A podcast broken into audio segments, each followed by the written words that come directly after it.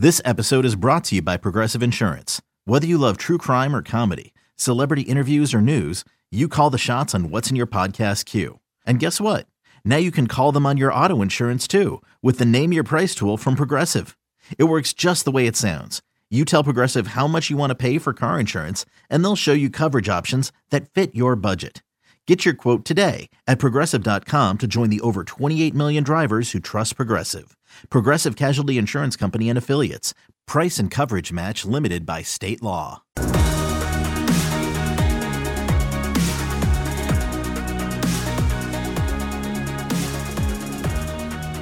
Welcome into the Lions 24 7 podcast. Tyler Donahue, Sean Fitz wrapping up another week. Got a chance to see some NFL football on our TVs on Thursday night. Little Power Five football, actually. The Miami Hurricanes underway, and uh, three of the Power Five conferences moving forward, but frustration boiling over here in Big Ten territory. We wrote it up yesterday. James Franklin with an ESPN radio appearance early Thursday morning. Uh, did not hold back, did not do Big Ten Commissioner Kevin Warren any favors, really pointing out the issues that the head coaches of all people in this conference are dealing with from a lack of communication. It has now been a full month, 31 days since the Big Ten postponed its season. Remember, way back then on August 11th, James Franklin also made an appearance on ESPN, that time on the television airwaves with Get Up, making his case for consideration for the conference to hold off on any kind of final verdict uh, for the fall sports season. Did not work out hours later. Big Ten hands down that postponement. There have been consistent reports and speculation that we may see Big Ten football on the field this fall, but to this point, nothing has come to fruition. Depends where you're listening, whether you want to go down that road or not. Um, for now, we don't know when the next Penn State game is. As, as I said, maybe it's next September against Wisconsin. I hope not, but we have another opt out this morning in the Big Ten. Wyatt Davis, Sean. Uh, this is really starting to get out of hand uh, in terms of the communication level and the public perception because Ryan Day, James Franklin, who doubled down on, on Penn State's own podcast today, Friday, they're coming after Big Ten leadership right now. Uh, clearly, they think it's time to take this to a public forum. Yeah, I guess the, the, they feel that the pressure is necessary right now to get some answers, and I think that's really the question, uh, or uh, the the issue at hand here is not so much what's going to happen, but can can we hear something? And that's something that's been communicated to me from people at Penn State, where they're sitting in these meetings with, uh, you know, parents and players and all that kind of stuff, and parents have all these questions, and, and they don't have any answers, and that's that's been the case for over a month now, and that's the that's the big sticking point is they're just not hearing it from Kevin Warren, from anybody at the Big Ten. Uh, you look at what's going on the Pac-12 right now, and uh, almost called the Pac-10. Uh, the Pac-12 right now is there's a lot of guys opting out, but they haven't answered. They're not trying to play. They're not trying to get get it going. They're not really worried about whether they're going to play in October, November, January, or whatever thing, or or whatever the Big Ten is different. It, it's you got guys stringing them along. You've got coaches that basically are saying, "Stick with us. We'll get we'll get you some answers. And when you when we hear about it, you're going to hear about it." And, and on one hand, that's keeping players in school. That's keeping players with the team. On the other hand, like Wyatt Davis we saw today, they're just ready to give up and go with it. And especially, you know, not everybody has the luxury of being a top 15 pick like Wyatt Davis or, you know, Micah Parsons or Pat Freiermuth that are going to fall back into that round one or two or something like that. You've got a lot of guys that are just sort of sitting on that bubble and, and there's really, you're really not sure what's going to happen with them. So the the uncertainty, the lack of communication, uh, it's just kind of boiling over right now. You saw a statement from Franklin, or not really a statement, but you saw Franklin is is willing to go out there and talk about it. Jim Harbaugh's been willing to go out there and talk about it. Ryan Day put out a statement yesterday that was, you know, pretty direct, pretty strongly worded. And, you know, I think you're just sort of seeing the ripple effect. Those three guys taking the lead in the conference right now. Scott Frost, of course, has been out there. Everybody from Nebraska has been out there. But if you're not getting answers, you're, you're not able to relay that to, to your players. That's going to trickle down on your program and, it, and it's just going to cause a mess for everybody. So, Kevin Warren, man, if you're listening to the Lions 24 7 podcast, uh, just something, give us something here.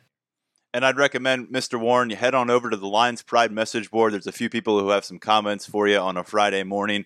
Um, we happen to have Pac 12 Commissioner Larry Scott, Sean, uh, sit down for a one on one with Brandon Marcello here uh, at 24 7 Sports. Uh, that was earlier this week. And, uh, you know, he continues to say he wants to see the Pac 12, the Big Ten aligned. He says they're preparing for football in January, uh, but he also says uh, he's not ruling out the possibility of November football.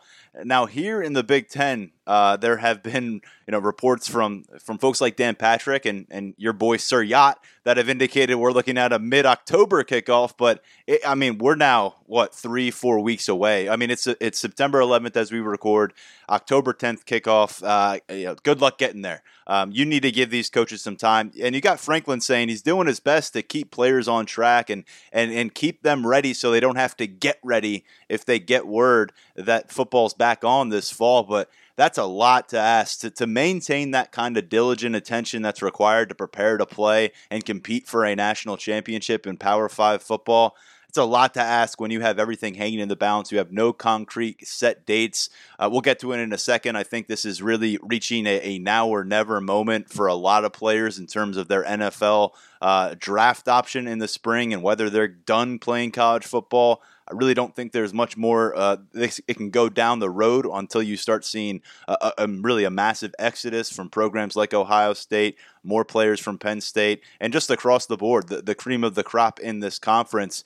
And, and Sean, one thing that stood out from James Franklin, he reiterated during his appearance on ESPN Radio on Thursday was the inability for a guy like him, and, and I'm sure this extends to the 13 other campuses in, in Big Ten country, the inability to right now stand in front and face your players and their parents and give them definitive timelines, give them definitive structured answers on why everything's okay, why everything's going to be okay, and and this is the structure we're moving toward. This is a path we're on. He mentioned being able to sell that vision and, and lay it out that's everything for him. He always talks, you know, the one and zero mentality is a big part of that, but just the vision long term. Whether you're a 16 year old recruit or you're a 21 year old junior trying to figure out whether to enter the draft or come back for your senior season, Franklin's all about focusing on that vision for the program and for the individual. And right now, he just can't do it. But it, because, like the rest of us, it's such an open ended situation.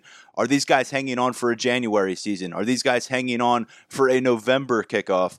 Or are they just getting kicked? Is the can getting kicked down to the road to the point where the Big Ten's just going to say, "We'll see you next fall, and we'll try to do it all over again"? Yeah, I, I wish I had an answer for you, but you, you look at that roster and it's you know so many case by case basis uh, opportunities there, and you you know it's going to be a different conversation with Michael Menet than it is with Juice Scruggs, and and by that matter by that matter it's going to be a different conversation with Drew Scruggs than it is for uh, Nick Dawkins. You know, is one of the you know one of the freshman offensive linemen. So there's just so many different conversations, and when you don't have answers for the top guys, I mean, when you don't have answers for for anybody, I mean, it, it, doesn't make anything easy. So, um, it, there were a couple reports this week saying a restart vote could be coming. You know, once again, this is like the fourth report that's been out there. Um, your boy Sir Yacht uh, was wrong in the last one. I'm sorry. I think he's a. Rutgers grad, by the way. I, no, I, I don't no, know him, not. but. Um, but uh, he's uh, yeah. Uh, so there there may be a vote coming sometime. There may not be. I mean, just you, October seems to be you know less of a chance than we thought it was, which was a sliver of a chance to begin with. I thought November, you, you know, you can do something, and you know, back home, cases are back up at Penn State. Uh, athletic programs shut down. Penn State's basketball and football programs still going, but uh, it's not uh, it's not looking ideal. You know, um, first off, don't put that voodoo on me with Sir Yacht and on my university. I can't confirm he's a Rutgers guy. It seems to be an Ohio State guy based on the way he reports. But uh, I will say, Sean, when you look at the, the write up that, that appeared in the Chicago Tribune, it's the link I passed along to you this morning from Teddy Greenstein, uh, who has his you know, certainly seems to have his finger on the pulse of what is happening uh, at this stage within the Big Ten football offices. His report is that at a revote would not come any earlier than Sunday. Wouldn't that be something if, if, if we get some kind of answer just as the NFL season is kicking off on a Sunday right around one o'clock and the Big Ten sits down and figures this thing out? Uh, any of these kind of defined deadlines, uh, nothing has come to pass so far, but so I'm, I'm hesitant to put any stock in it. But again, they they have to figure something. They have to figure out when Big Ten teams are going to play football again. If they if they're going to say, "Hey, it's not going to happen. We're not going to be able to catch up to the Big 12, ACC, SEC, uh, and align ourselves with them and be part of that college football playoff push," then are they going to be able to say, "Hey, we're going to align ourselves with the Pac-12, start in late November"? Start in January, try to match up some postseason opportunities between those two conferences, maybe play a second Rose Bowl. Uh, this is our consolation prize. Uh, we couldn't make it into the CFB picture, uh, but we're going to be able to do this, and then we'll get it rolling towards uh, normalizing the playing field as best as we possibly can before September 2021 but none of that is on the table. You don't even hear much tangible evidence of of where it's going to go one way or the other. And again, uh, James Franklin here, 31 days now removed from making that case on national television, is still worried about the same thing. And he says communication has just been uh, the consistency here, the lack of communication, um, and you hear that from everybody. Uh, Wyatt Davis, uh, all preseason All American for Ohio State, one of the premier offensive line prospects for the 2021 NFL Draft decides to pull the plug on his college career on Friday morning and I gave a quote to Lettermen Row that stood out to both of us. He brought up the commissioner of the Big Ten directly and mentioned, "I can't sit around here and, and, and with no communication and just just wait and wait and wait. Uh, it's time to focus on the next phase of my career. Uh, you know, this is a kid like everyone who's at Ohio State, like everyone who's at Penn State." They entered 2020 thinking this could be the year for the program where, where you break through and, and win a national championship. Maybe you have those pieces in place. And sadly enough, here in Happy Valley, there in Columbus, in Ann Arbor, you'll see it. Uh, those pieces are falling apart, and, and six years of recruiting plans and personnel plans are just coming apart at the seams. And the longer we go without answers, the more that's going to unravel. It's unbelievable. The, the statement from Davis to Lettermen Row said it's tough. I came back to win a national championship, and with the season just getting pushed back and pushed back, and no communication from the commissioner, my family and I thought it was best to take the next step. That's um, that's pretty direct. That's pretty direct right there. Yeah, it's painful. It's pretty direct, and like you said, he has the luxury of knowing he's going to be a top fifteen, top twenty pick in next year's draft. But still, at the same time, I mean, your players are now are now taking shots at you, and it's not just like you know some guy on Twitter just you know, reaching out or making his opinion known about this. These are essentially your employees. You got your coaches doing the same thing. You've got everybody in there. It's it's it's incredible. And you know, not that Sandy Barbour is a sympathetic figure in any of this, and I, I know Penn State fans probably wouldn't feel that way, but if this is anything, if, if any of this is indicative of the communication between the, the Big Ten and its member schools and its presidents and its ADs and down to its coaches, just those gaps in there, then, you know, what she said a couple, I guess, a month ago or almost a month ago makes sense. I mean, do you know if there's a vote? Do you know if there's, you know, anything that's going on? And, you know, if there's no answers then, there's no answers now. What, what are we doing here? 31 days later, Penn State, whether it's the president, the athletic director, and this isn't on James Franklin to tell us, but he certainly hasn't shed any light on it. No one from Penn State has confirmed that there was, in fact, a vote to determine the, the status of the 2020 Big Ten fall season, and no one has certainly confirmed where Penn State stood on that. Now, the reports indicate it was an 11 to 3 vote with Iowa, Nebraska, and Ohio State as the holdouts. That's really what we have to hold on right now because not only was it re- reported, it was also something that the Big Ten unveiled itself, not specifically the teams, but that 11 to 3 vote as they were dealing with the lawsuit. So, that's the only kind of transparency, and it was forced in the court that we have gotten forced from the transparency. Yeah, right, yeah. right. I, I don't want to give them credit for just being openly transparent. Um, and, and, right now, to me, as much as I am certainly frustrated uh, for the coaches, you know, uh, they're getting paid a lot of money to put out fires every day. This is uh, and and I should not be making the fire reference. You said this earlier about something different. Not the time to do it. But they're they're really trying to clean up messes on a day to day basis. They're you know they're the CEOs of the football program. Uh, this is a huge mess that they're dealing with, but they're well paid for it. Uh, and, so I, I, know as trying as it is, the, the marquee coaches are going to survive this. They're going to come out the other side. They're going to be coaching football, and they're going to be getting paid handsomely to do that. But it's the players that I really feel for here, uh, and, and not so much the guys like Pat Freiermuth and Wyatt Davis, because as you said, regardless of how it works out, if they're playing college football or not again, they stand to make quite a bit of money for themselves next year.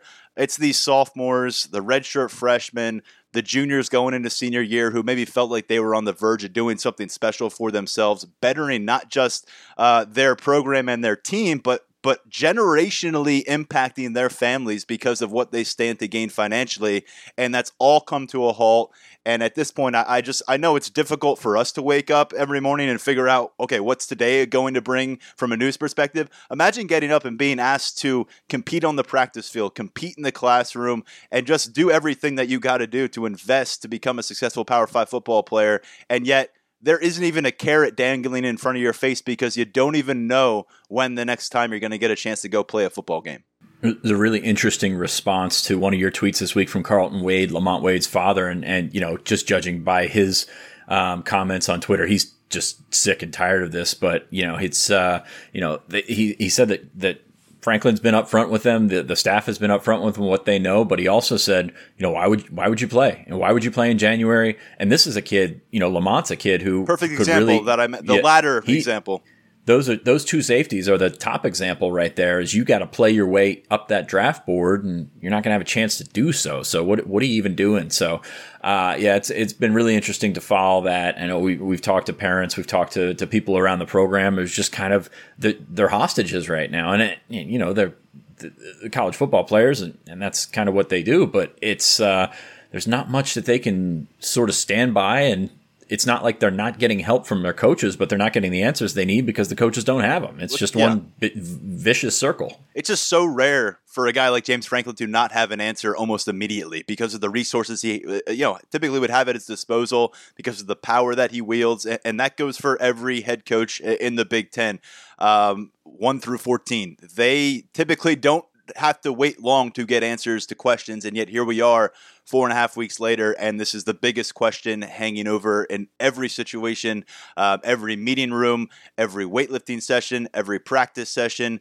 When are we going to play football? What is the plan? Where are we going here? And just- safe football, by the way, playing safe football, and that's the thing. We all we we want football. We want safe football. Safe football, but and, and we've seen it, you know, across the country. They've they've been doing it pretty well. So there's there's some sort of blueprint out there, and I don't know that it's going to hold up, and I don't know it's going to go on. But safe football is the, is the way to go, and you know that's that's that's they just can't get answers as to why they can't do that, and that's that's the biggest holdup it felt like uh, a, the dagger in the back for it seems like a lot of the Big Ten coaches on August 11th when the conference made this decision. And now we, we've been saying since then, since that decision was made, we'll see do the other Power Five conferences even get to a point where they're kicking off? Well, guess who was playing on TV yesterday? Miami Hurricanes and, and their new transfer quarterback, uh, who, played pretty well for them. Uh, this weekend, you're going to see more programs out of the Power Five. Two weeks from Saturday, you're going to see the SEC kick off its full conference slate.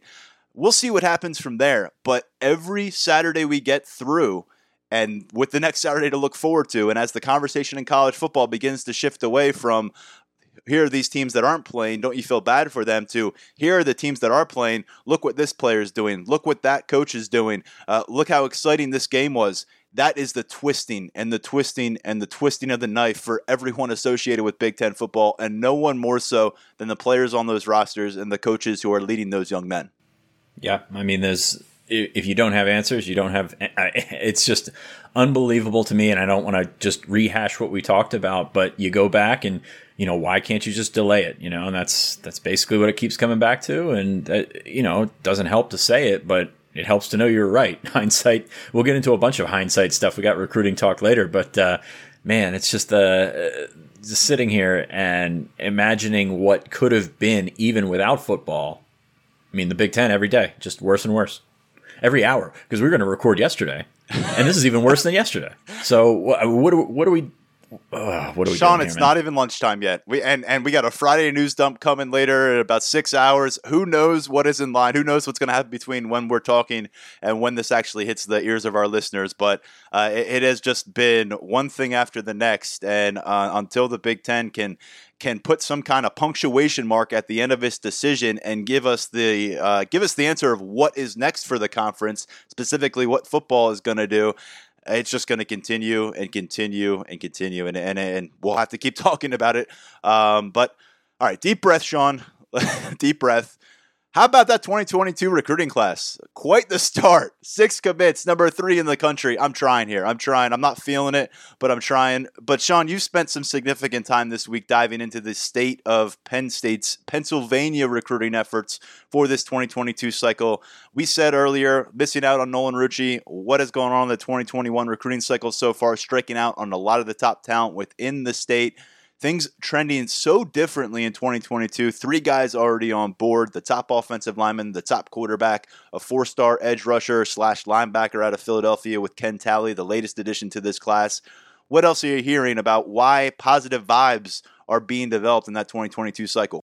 And just so you know, I'm not laughing at you. I'm not laughing at the situation. I'm life, laughing at the headset, you, the Top Gun headset that you're wearing right now. You're out of town, um, but in, in different uh, circumstances. But uh, I've been trying to work in Talk to Me Goose at some point. It just hasn't really presented the opportunity. Not, not the yellow uh, floral painting behind me as well. That's uh, that's, a, that's, a, conversation for another day. At least, yeah. Anyway, um, yeah. So Penn State, Penn State in Pennsylvania, 2022. I mean, you've got an opportunity there, and you've got a you've got some momentum in this class so far picked up Ken Talley. As we mentioned, three commitments so far in Pennsylvania in 2022. Drew Shelton, I think a really big commitment, probably a little bit overlooked because it was late on a Friday or uh, I guess noon on a Friday. And uh, really, really very good offensive line prospect. Everybody's focused on Rucci, but you know Shelton's a pretty pretty darn good player. And then Beau Pribula, you've got your quarterback in there. But Pennsylvania in 2022, we've been talking about it for a really long time. It's uh, you know it's a really good year. 13 guys with scholarship offers. Three of those guys are committed any to any program. They're all three committed to Penn State, which is you know better. It's a, obviously right off the bat a better hit rate than they've had um, in the last couple of cycles. So um, you, you, keep watching there. I think it's going to be a very important litmus test for Penn State, and I don't think it's going to be any one guy. I know people are going to want to point to Enai White, the five star defensive end from Imhotep, um, but it, there's a lot of talent, especially in the eastern part of the state. It's a couple of guys in the mid state, a place that Penn State should do very, very well in. Um, and you're going to continue to sort of push that. So I think if you're looking at, um, you know, a way to measure this 2022 class, and it's off to a great start, you know, number three in the country, but how you, how you protect your home turf. And this is not dominate the state. This is something different. This is this is sort of trying to take back what you had at one point and kind of got away from you because of the talent level that was there, and you were looking to sort of expand your borders nationally and go uh, do a little bit more than you you know could have previously. Now this is coming back. You know, talent's back up in the Philadelphia area. You got the eastern part of the state. You're putting Terry Smith in there. You're putting Taylor Stubblefield in there. Phil Trautwein a little bit, and you're just sort of working around and trying to you know dig yourself out of that hole that you put yourself in. And really, I mean, seven out of 12 over two classes is a pretty good hit rate, but still, when you only have 12 of them, that really amplifies what you're doing. And when those guys at the top, Julian Fleming, Michael Carmody, Nolan Rucci, and then a bunch of guys in this 2021 class that have gone elsewhere, when they go elsewhere, it looks quite bad. So getting back into that, getting uh, guys like Ken Talley on board, and you know you're you're not even sure where he's going to project. They have him as a hybrid defensive end, or excuse me, a hybrid linebacker, defensive end, edge rusher type guy. But he's a guy that's talented enough, and you want to take him now and not regret not taking him later. So you move down the list, you've got guys all over the place. Philly, uh, Keenan Nelson is a guy that uh, they've sort of turned up the heat on at St. Joseph's Prep. By the way, where's number 29 at St. Joseph's Prep? Huh. There's another guy that wore 29 that played at St. Joseph's Prep. John Reid actually reward number 25 there, made his NFL debut last night and played yeah. quite a bit for the Texans. Um, nice little intro to the NFL game to play against Pat Mahomes.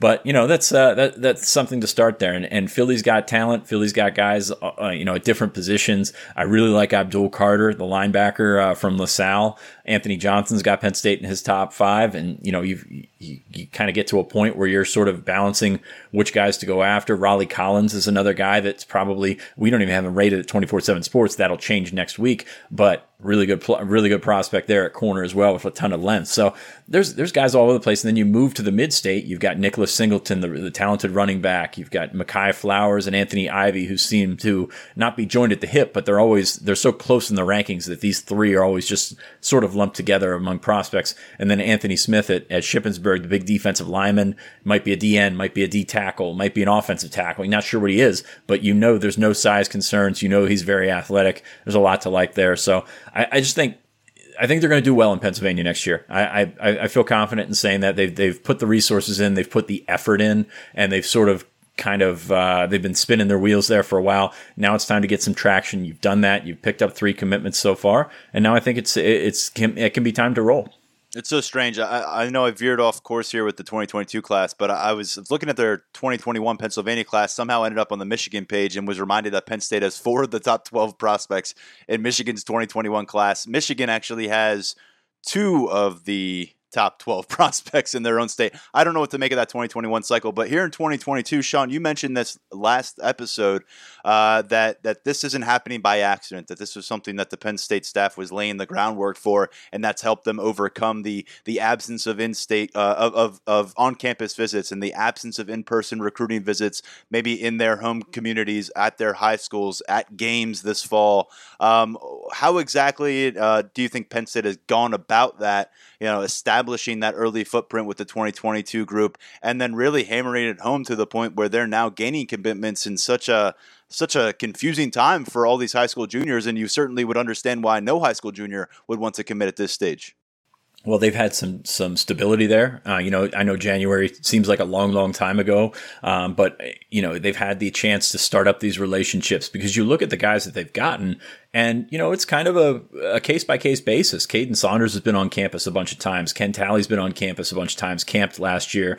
Beau Pribula camped twice last year. Then on the flip side, Drew Shelton's first trip to Penn State, and he's a Pennsylvania kid. His first trip to Penn State was last month. So you've got a, a way to get in there. And, you know, that's really the way that these guys are developing those relationships right now are through the Zooms, are through, you know, it's, it's either you've got a great previous relationship like Saunders, like Pribula, like those guys, or you've been able to sort of build that thing up. And as schools sort of start from zero, Penn State has has worked their way up, especially in the offensive line. I'm hammering uh, I'm hammering that home. Brian Dohn from the people that he talks to, Penn State. He doubled is, down on that for you, didn't he? He, he doubled down. Yeah, he sort of copy and pasted. But, you know, he, no no credit given there. No, but he he was he, he called me. He's like, I, am going to write about this because this is the buzz that I keep on hearing from these guys, and I'm perfectly fine with that. I wrote it a couple of weeks ago, but yeah, trending up on the offensive line in a big way. And when you know when the offensive line is that big of a piece of your class every year. That's uh, that's certainly going to help out. So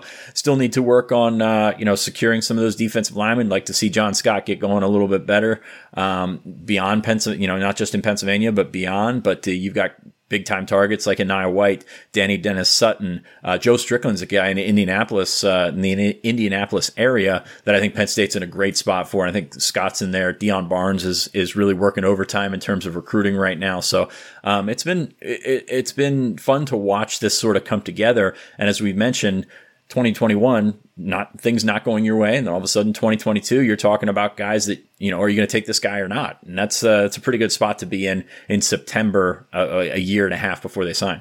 We spent a lot of time on the first episode this week talking about the the two very different courses that those recruiting classes are on. If you want to stomach that again, or if you missed it, go check it out. We won't go down that road again. But uh, I will say, Sean, as they continue to build out the class, it should get easier for this staff because uh, you've got peer recruiters now. And Beau Pribula, if you heard him on this podcast, fully aware of how important it is to get those Pennsylvania prospects on board. Drew Shelton, right after his commitment, he said the best in Pennsylvania, stay in Pennsylvania.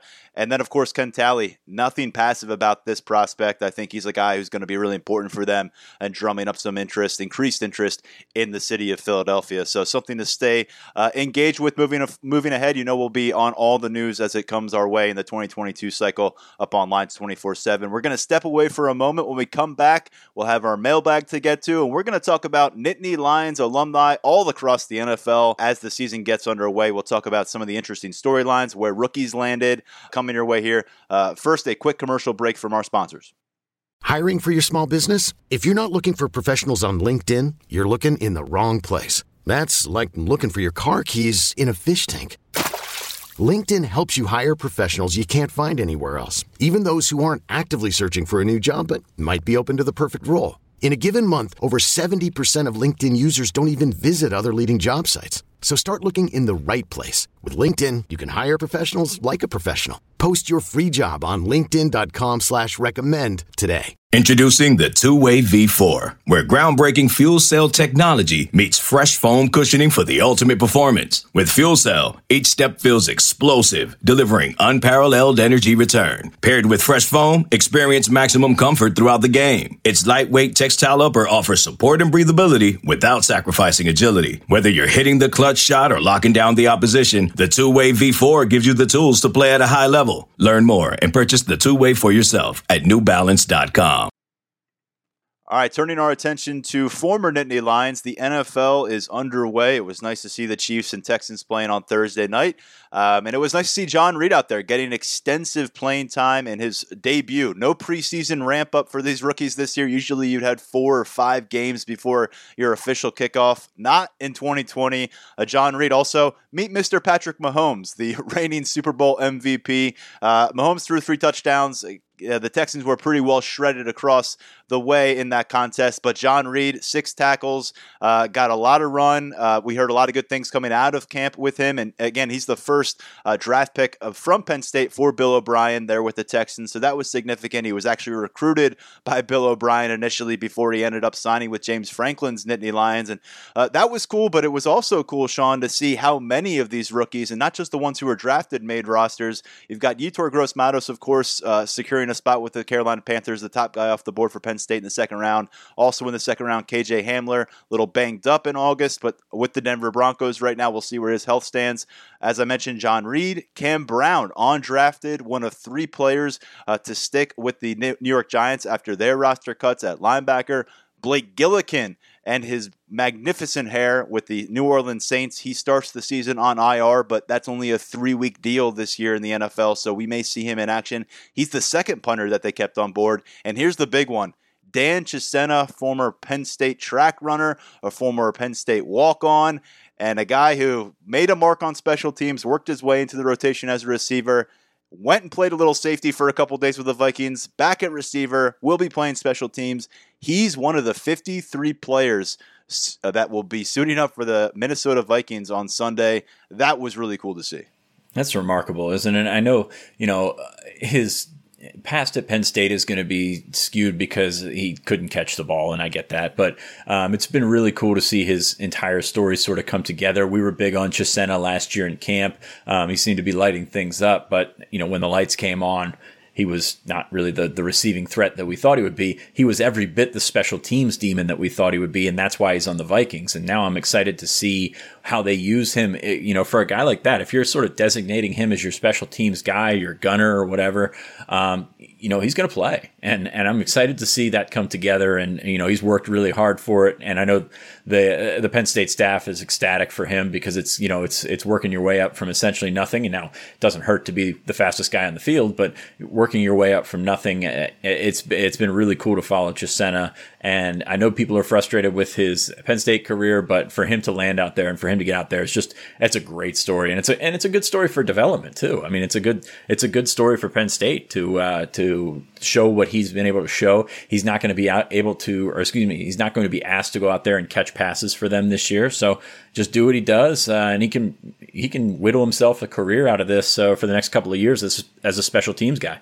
We've seen guys do that, stick around. Um, it, it, the unsung heroes of a lot of rosters are the guys who, who do the dirty work on special teams, and you don't see much of them in the box score. You certainly don't see them on a fantasy football roster, but uh, they earn a paycheck, and it's a pretty good one. Um, I'm really excited to see what happens for Chisena. You have to imagine, you know, as rosters ebb and flow, um, he's going to have to earn that week by week, but uh, he's on there to start, and that is something that's pretty extraordinary, I think, for a lot of Penn State fans to see come to fruition. Uh, a couple rookies who ended up on practice practice squad rosters. Hopefully, this number grows because there are a, a, few guys fresh out of Penn State who have not yet landed on rosters after being released by their initial team. But Robert Windsor, who was drafted, um, does not make the final cut with the Indianapolis Colts, but he's sticking around as a practice squad player with them. Uh, Nick Bowers was not drafted, uh, picked up by the Raiders. Um, he's going to stay there as a practice squad, squad guy as well.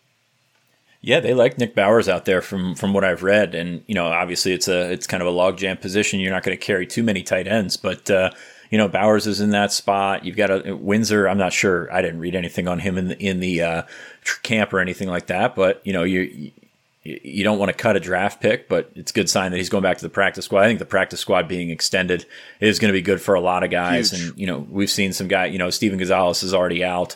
Um, but you, have seen a bunch of those guys that sort of could circle back around there. Blake Gillikin's a different story. You know, he's kind of on the IR right now as they figure out what they're doing at punter. I mean, I just am shocked they're going to keep two punters. Uh, they must really, really love what they see from Gillikin. How about Cam Brown? I think maybe you know under the radar here a little bit is the fact that Cam Brown, you know, later round draft pick. Those guys are never guaranteed a roster spot. Uh, but this is a guy who goes there. You got Sean Spencer certainly in his corner um, with the New York Giants and, and a couple other former teammates on that roster as well. But uh, a guy who really had to develop himself a long way physically at, at Penn State. Got to the point where he was a two year starter in 2018, 2019, and and I certainly wondered, you know would the NFL uh, would would he find a fit that would work? And he found one right off the bat here, and I, I think that's just a, a, really special for him because of the familiarity he has within that Giants franchise. You got Saquon Barkley, Austin Johnson there, but of course Sean Spencer. Um, I, I, thought that was something that was uh, quite significant for Cam Brown and, and, and, for Penn State football to see Jan Johnson right now uh, looking for an NFL job at linebacker, but uh, Cam Brown has an has an immediate opportunity, and, and, and like we said with just uh, I'd imagine special teams are going to play a key role in, in his ability to, to stay on that roster. NFL guys were always uniquely uh, curious about Cam Brown. And I think that's really, you know, when you take a look at uh, what Dan Chisena has been able to stick, and obviously his career didn't go, you, you think the same about Cam Brown. You you think about the frustrating moments, the missed tackles, the targeting, you know, all that kind of stuff. And, you know, for, for him to be able to turn it around is is fantastic. Um, you know, I, I don't see him really being a, an, an active guy, but, you know, you've got a chance to to stick on there or, or be a practice squad guy, maybe bump up and be between. But anyway, you're, you're drawing a paycheck from the NFL. That's, uh, you know, it's pretty much further than than some people thought he would be a couple of years ago. Yeah, it's a, uh, a drawing that paycheck from the NFL. If you can keep doing that for uh, that, that, that that's big time stuff for you and your family. Um, going to some of the younger players uh, from Penn State in the NFL, but not the rookies. I mean, there was a lot, uh, a lot of folks questioning Kevin Givens last year, leaving, uh, leaving a year of eligibility on the field for Penn State at defensive tackle, um, going off to the NFL, not getting drafted in 2019. Um, he ends up on the sideline in, in, in, the Super Bowl as an active member of the, of the 49ers roster down the stretch, uh, activated late in the season after sticking on the practice squad. He makes the 53 man roster here going into 2020. Uh, what do you make of that for Kevin Givens? Because as I said, uh, a lot of folks were, were really questioning that decision uh, coming out of, of the 2019 season into the 2020 draft. Or I'm sorry, yeah. into the 2019 draft. It is making making people look stupid. I mean, uh, you know, that's the thing. I mean, you never really question a decision, but uh, I mean, with with Givens for the the development that he had left in him and the you know the opportunity that he had the following year, you know, raised a lot of eyebrows, raised ours our, our eyebrows quite high. Um, but no, he's made the most of it. He's uh, you know it's a, that's a good defensive line too. That's a good good group of defensive linemen. So if he can break in there at all, you know, put himself in a position for a contract down the line from somewhere, even if it's not uh, not San Francisco. So no, it's it's awesome to see that happen. And you know, I didn't really uh, foresee it happening as quickly to make that active roster to win a Super Bowl or to to get to a Super Bowl. Excuse me. Um, uh, it's it's been really cool to see, and, and, you know you, you see these stories all over the place, and uh, you know Jason Cabinda was an undrafted free agent and played for the Raiders for a couple of years. You know bounced around. He's with the Lions now, and now he's a fullback, and that's obviously you know going to catch the eye of a lot of Penn State fans because you know you wonder what might have been if you put him at fullback. But uh, no, it's uh, it's been really cool to see, especially for Cabinda. Cabinda's awesome, and uh, he's always been that kid. Um, you know, he's he's been out in front of a lot of things, but it, his personality really hasn't changed um, from that aspect. Uh, really his mo- his mother did a phenomenal job. I guess well, yeah, I saw that tweet this week, but or that story this week. But his mom did a phenomenal job raising him, and you know he's he's reaping the benefits of it. And it's it's just you sit back and you see these guys, especially the guys that weren't the big time recruits. I mean, they flipped him from Syracuse. Yeah. Um, you know, you, you you see these guys that weren't the big time recruits like Givens and Windsor's in the NFL and Bowers is in the NFL. You sit back and you see these guys work their way into a position. it's it's it's pretty cool to to experience.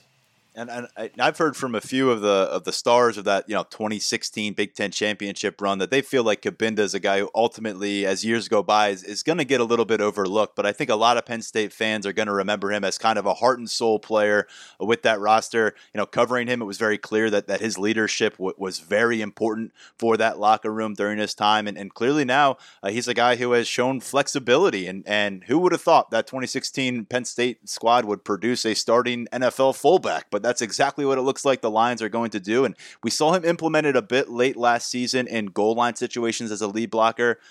Would love to see the guy get a goal line carry. Wouldn't that be special? Uh, but but to stick on a roster to, to be a linebacker slash fullback, and this is a guy who you know I think a lot of people know him now because he you know, he lost his job on Hard Knocks in front of America and everybody who follows uh, Hard Knocks. He was, you know, one of those late cuts by the Raiders. Um, ends up resurfacing with the Detroit Lions, and here he is, three years out of Penn State, you know, staking claim to what looks like it's going to be a pretty consistent role with the Detroit Lions. And and moving on from that, Sean, how about Trace McSorley moving into year number two as an NFL quarterback on an active roster with the Baltimore Ravens? Now, when you're situated behind the reigning NFL MVP at your position, doesn't look like there's a lot of daylight to get on the football field. Uh, we saw Trace last uh, last summer playing preseason football. Certainly think he could have benefited from more preseason football here in 2020. But a lot of folks wondered, maybe doubted that Trace McSorley had the skill set to stick with the NFL long term we don't know if he's going to carve out a, a, 10 year career or longer and be maybe like a Colt McCoy uh, kind of quarterback. Uh, and, and I don't want to sell him short. Maybe he'll go on to be a starting quarterback. But right now, this is exactly, you know, all you can ask for as Trace McSorley opportunity to stay in that quarterback room, learn from the guys around you, learn from the coaching staff, make yourself valuable to your your franchise, not just for what you can do on the field for them, but maybe down the road for what you can do for someone else if, if you become some kind of trade commodity. So staying on the roster uh, for Trace McSorley, that's big time stuff all the while making six hundred and seventy five thousand dollars as a base salary this year. I just looked that Take up. So yeah, I was thinking that with Cabinda, um, you were talking about scrapping and clawing and doing whatever they ask, and when when they ask you to do something and you're making I do that here, I get paid a, a lot less. Yeah, yeah. yeah so um, we can uh, you, we can always frame it like that, and that you know, and, that, and that's cool for for those guys, especially for Givens, who you know really didn't didn't come from much, and it it's been really cool. Uh, Shareef Miller is another guy I see you have listed here. You know, he got cut by the Eagles. Um, it was a bit of a reach in the fourth round, as it turns out, but the Panthers picked him up, and he's going to have a chance to to earn that paycheck, and that's you know certainly huge for for a kid from North Philly. And um, it's it's just really cool to see these things happen. And you know, you you go down the list. I mean, Marcus Allen, who I've known since he was a sophomore in high school, and AQ Shipley, who I ridiculously messed my ankle up playing in a pickup basketball game against. You know, just all over the place. It's just uh, all these kind of stories. And some guys are still sticking around. Robbie Gould's still in the NFL, and he was a you know a guy that's I think my age or maybe even a year older. His so. story is ridiculous. I mean, he was out of football for a year or two, right? And then all it's of a sudden. He, has got yeah. like a 17 year NFL career. He's one of the highest paid kickers in the league right now, and he, and he just played in the Super Bowl. And what I say about Chisena, you think about his Penn State career and you think, what did this guy do? Robbie Gould was the same way. I mean, that's a,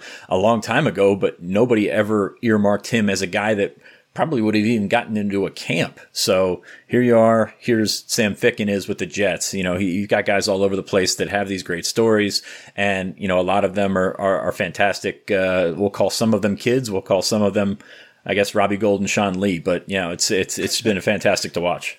Yeah, Sean Lee, unfortunately, uh, starting the season on the IR you know that's that's been a, a big storyline for his career uh, for much of it with the Dallas Cowboys. But Jerry Jones loves the guy. He said he, he sees Sean Lee being a coach in the future. Uh, he's going to stick it out. We'll see when he's back on the field for, for Dallas. But yeah, Marcus Allen sticks with the Steelers. He's playing linebacker now. It's something we addressed earlier. Uh, unfortunately for, for wide receiver Saeed Blacknell and DeAndre Thompkins, they do not stay with Pittsburgh. It looked like a long shot for them. They were both brought on board a little bit late. That was a, a lot of numbers there wide receiver.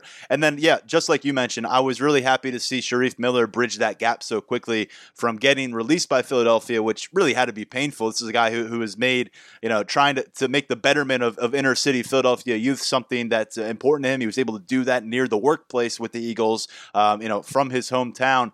To, to, to get that news had to hit him hard. But then to quickly get that phone call from Matt Rhule and the Carolina Panthers, you know, Matt Rhule, a former Penn State player in his own regard, brings in a couple now uh, on the defensive front, Shareef Miller. And how about this, Sean? Uh, Yetur Gross is one of four rookies listed as starters on the week one depth chart for the Carolina Panthers. Looks like he'll be starting alongside Derrick Brown, the first round pick out of Auburn.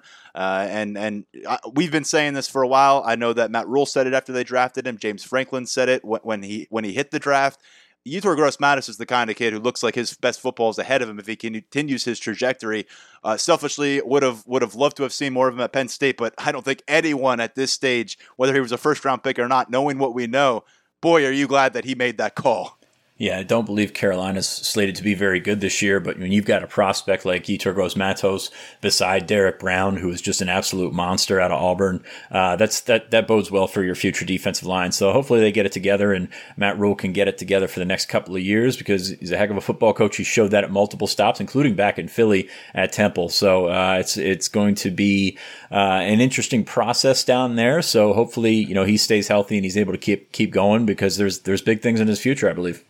And just going back to Shipley, he bounced around a bit, uh, ends up on the Bucs roster um, along with Chris Godwin uh, and Donovan Smith. Uh, that is tied uh, with the Lions, who have Amani Oruwariye, Jesse James, Jason Cabinda, and the Giants with Saquon Barkley. By the way, named a, a second year captain again with the new coaching staff. It talks about what he already means to that franchise uh, alongside Austin Johnson and Cam Brown. Those are the three teams that have three Penn State players on their active rosters to open the season. Uh, that leads the league. And, and I think I saw a tweet from. Um, from ESPN, Penn State, I believe, the fifth best represented after final roster cuts last weekend among all college programs. And considering where things were in that department when James Franklin rolled in and the scholarship numbers and where recruiting was, uh, that's pretty substantial to be able to, to turn it out in the back end and have that many guys land NFL paychecks here in 2020.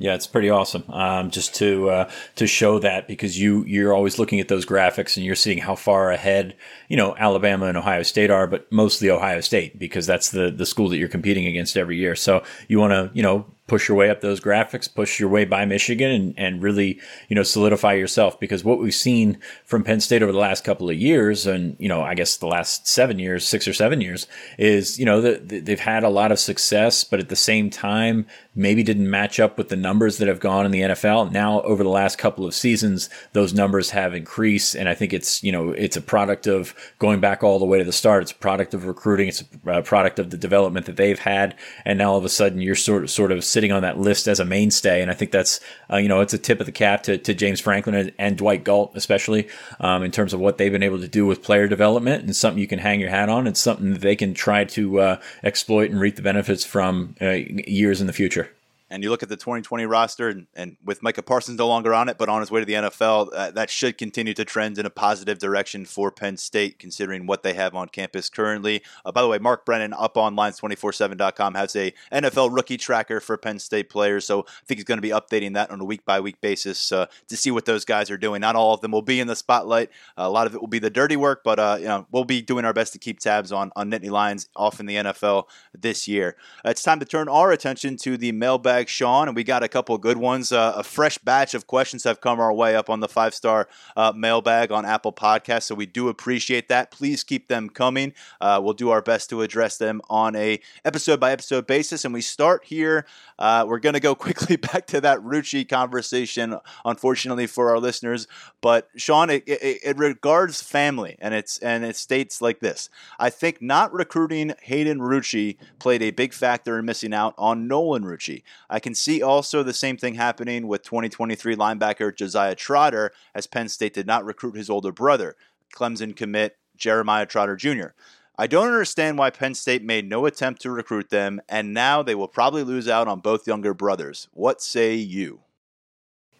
I say you never recruit the older brother to get the younger brother. I mean, that's just kind of common sense in terms of recruiting. Amen and it's all hindsight right now and i and i get it and you're right. You, you, know if you recruit hayden you're probably in a different spot right now but if you recruit hayden he's probably your fourth or fifth tight end right now. They took brenton strange in that cycle. Brenton strange by the way waited around camp for that offer and then got that offer and, and eventually committed. So uh, you know you just didn't see the same timeline uh, lining up. I mean, you look at uh, you look at the tight ends out there. It wasn't a great group. I mean, you had two in Pennsylvania that year uh, in, in, Hayden Rucci and, and in Nick Gallo, who eventually went to uh, to Virginia Tech.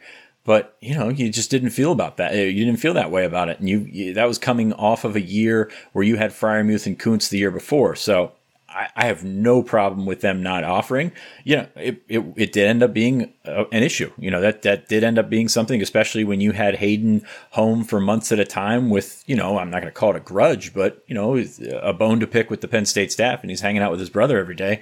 Of course, that's going to rub off. So, I it's I, I don't I don't see I, I get what you're saying and I think it's a it's a hindsight argument for the most part but I get what you're saying and and in a perfect world if you knew that Nolan Rucci was going to be a five star back in 2018 when he committed when when his older brother committed to uh, to Wisconsin maybe you give it a, a little bit more thought but you had no idea what kind of prospect he was going to be at this at this point it, when you are trying to uh, figure out how to invest a, a, finite amount of scholarships to high school seniors you're playing a dangerous game if you're focused in on the brother who's a freshman or in eighth grade or in seventh grade and how that might come back to bite you in the butt if you don't make this move today. Um, because I, have I've seen it. I've seen, and, and there's every father's going to tell you, every coach is going to tell you, oh, just wait until you see little brother. He's the next. Like every time, if there's a little brother, it's always wait until you see little brother. This kid's this kid's the best one. He's going to even be better. Sometimes they are, but sometimes it's just if you take away and you strip them of that last name and their association with Big Brother, you're not really looking at a special product. Uh, now, that's certainly not the case here. The Penn State has seen enough to offer Josiah Trotter before his sophomore year, and his father also was an All Pro linebacker at the NFL level. And and Rucci, I think th- there's the frustration there as well as the father played at Penn State, and, and you have that direct family tie to your program, and, and I understand why that's a frustration. But I'm with you. You, you don't don't recruit a guy just for the sake of, of, of because little brother three or four years down the road might be good. I've seen something firsthand, Sean, where a twin tandem one was offered, one wasn't. Both ended up at the same school, Jason and Devin McCourty, but there was a while where one was wanted by Rutgers and the other was not. They both end up there. They both end up playing a long time in the NFL. But I mean, we're talking about something as difficult as trying to parse through a, a pair of twins. Uh, if you're trying to do it with a kid who's 18 and little brother who's 13 and 14, and people say, "Wait for this kid," it you can't play that game. And and but look here at the back end, it doesn't feel so good when it when it comes out wrong. But I bet you there are a lot and I mean a lot of little brothers of Penn State players uh, who have not been offered, Sean, that that that people are, are, are just fine with. Well, Ali Barkley's heading for prep school this year, and you know. Uh, Saquon, if you ask him, he'll say, "Yeah, he's he's he's an athlete like I am. You know, he's a great athlete, great explosion, all that kind of stuff." And you know, clearly he's not the same player, and nobody's offering you know Saquon to get to Ali. So, uh, I mean, it's it, it's so much hindsight that goes into this, and you've got brother tandems that have been successful. I look at I look at West Virginia, and it's it's interesting to me because Darius Stills is an All Big Twelve defensive tackle, and you know people thought West Virginia was just offering him to get Dante Stills, his younger brother, and Dante Stills has turned into a, a pretty good player, but Darius Stills has been the on the All Big Twelve level, and he was you know, I saw him in camp in, in high school. Nobody really thought that much of him. So uh, it's it. You know, I, I think if you get back a couple of years, you can look at that. But to me, I'm going to put him on the same plane with Brenton Strange, and I'm going to say Brenton Strange is a better tight end prospect than, than Hayden Rucci, and said that a while ago. So we'll say that tomorrow. I'll say that a couple years down the road, and you know, you know, hopefully for Hayden's sake, he you know he catches on and you know eventually has a pro career or something like that. Maybe he's a tight end, maybe he follows in his dad's footsteps, and all of a sudden he's an offensive lineman. It's hard to say. So, um, you know, I, I, I, don't fault them for for not uh, not offering him. You know, maybe do you go after him a little bit harder? But then at, at, the same time, is that a little bit disingenuous, and does that rub off the wrong way on the family? So I don't know what I don't know what to say. I, I think it's an, an overblown topic in terms of what should Penn State have done. I don't think there's any question that it had some impact on that family and that uh, that decision, but I, I don't second guess or question the decision in the first place to begin with the question is phrased from the perspective of a college football program, and we've attacked it that way from the perspective of a college football program. But I think it's also worth noting that not every little brother wants to chase little older brother to the same campus. That's not always going to be the case, and if you're relying upon that logic, then then that's going to blow up in your face. You might end up with older brother who you think is a mid level three star, but little brother doesn't necessarily feel the need to spend every waking hour with his big brother in the same program and may head elsewhere. So that that is also something that, that I think needs to be considered here. Josiah Trotter, we'll see where that goes. But uh, as this question referenced, he's committed to Clemson. Um, Penn State did not put out the offer on the table. Uh, he's just a sophomore in high school right now. Question two. Here we go. More recruiting. You've mentioned several times now about hires getting a new coach bump with recruiting. Can this apply to positional coaches? It seems like that hasn't happened in the 2021 cycle for Penn State's new staff hires. I know circumstances with COVID 19 affected this more than anything, but does there need to be proof on the field for Penn State to get that bump, or will they be able to close the remainder of this class with just philosophy? Uh, I think it's it's kind of a hit and miss situation. You usually see that new coach bump more in, in bringing in new coordinators than in a new position coach. Now we we will I think we will see that with Phil Trautwein in the offensive line as we mentioned earlier in the show.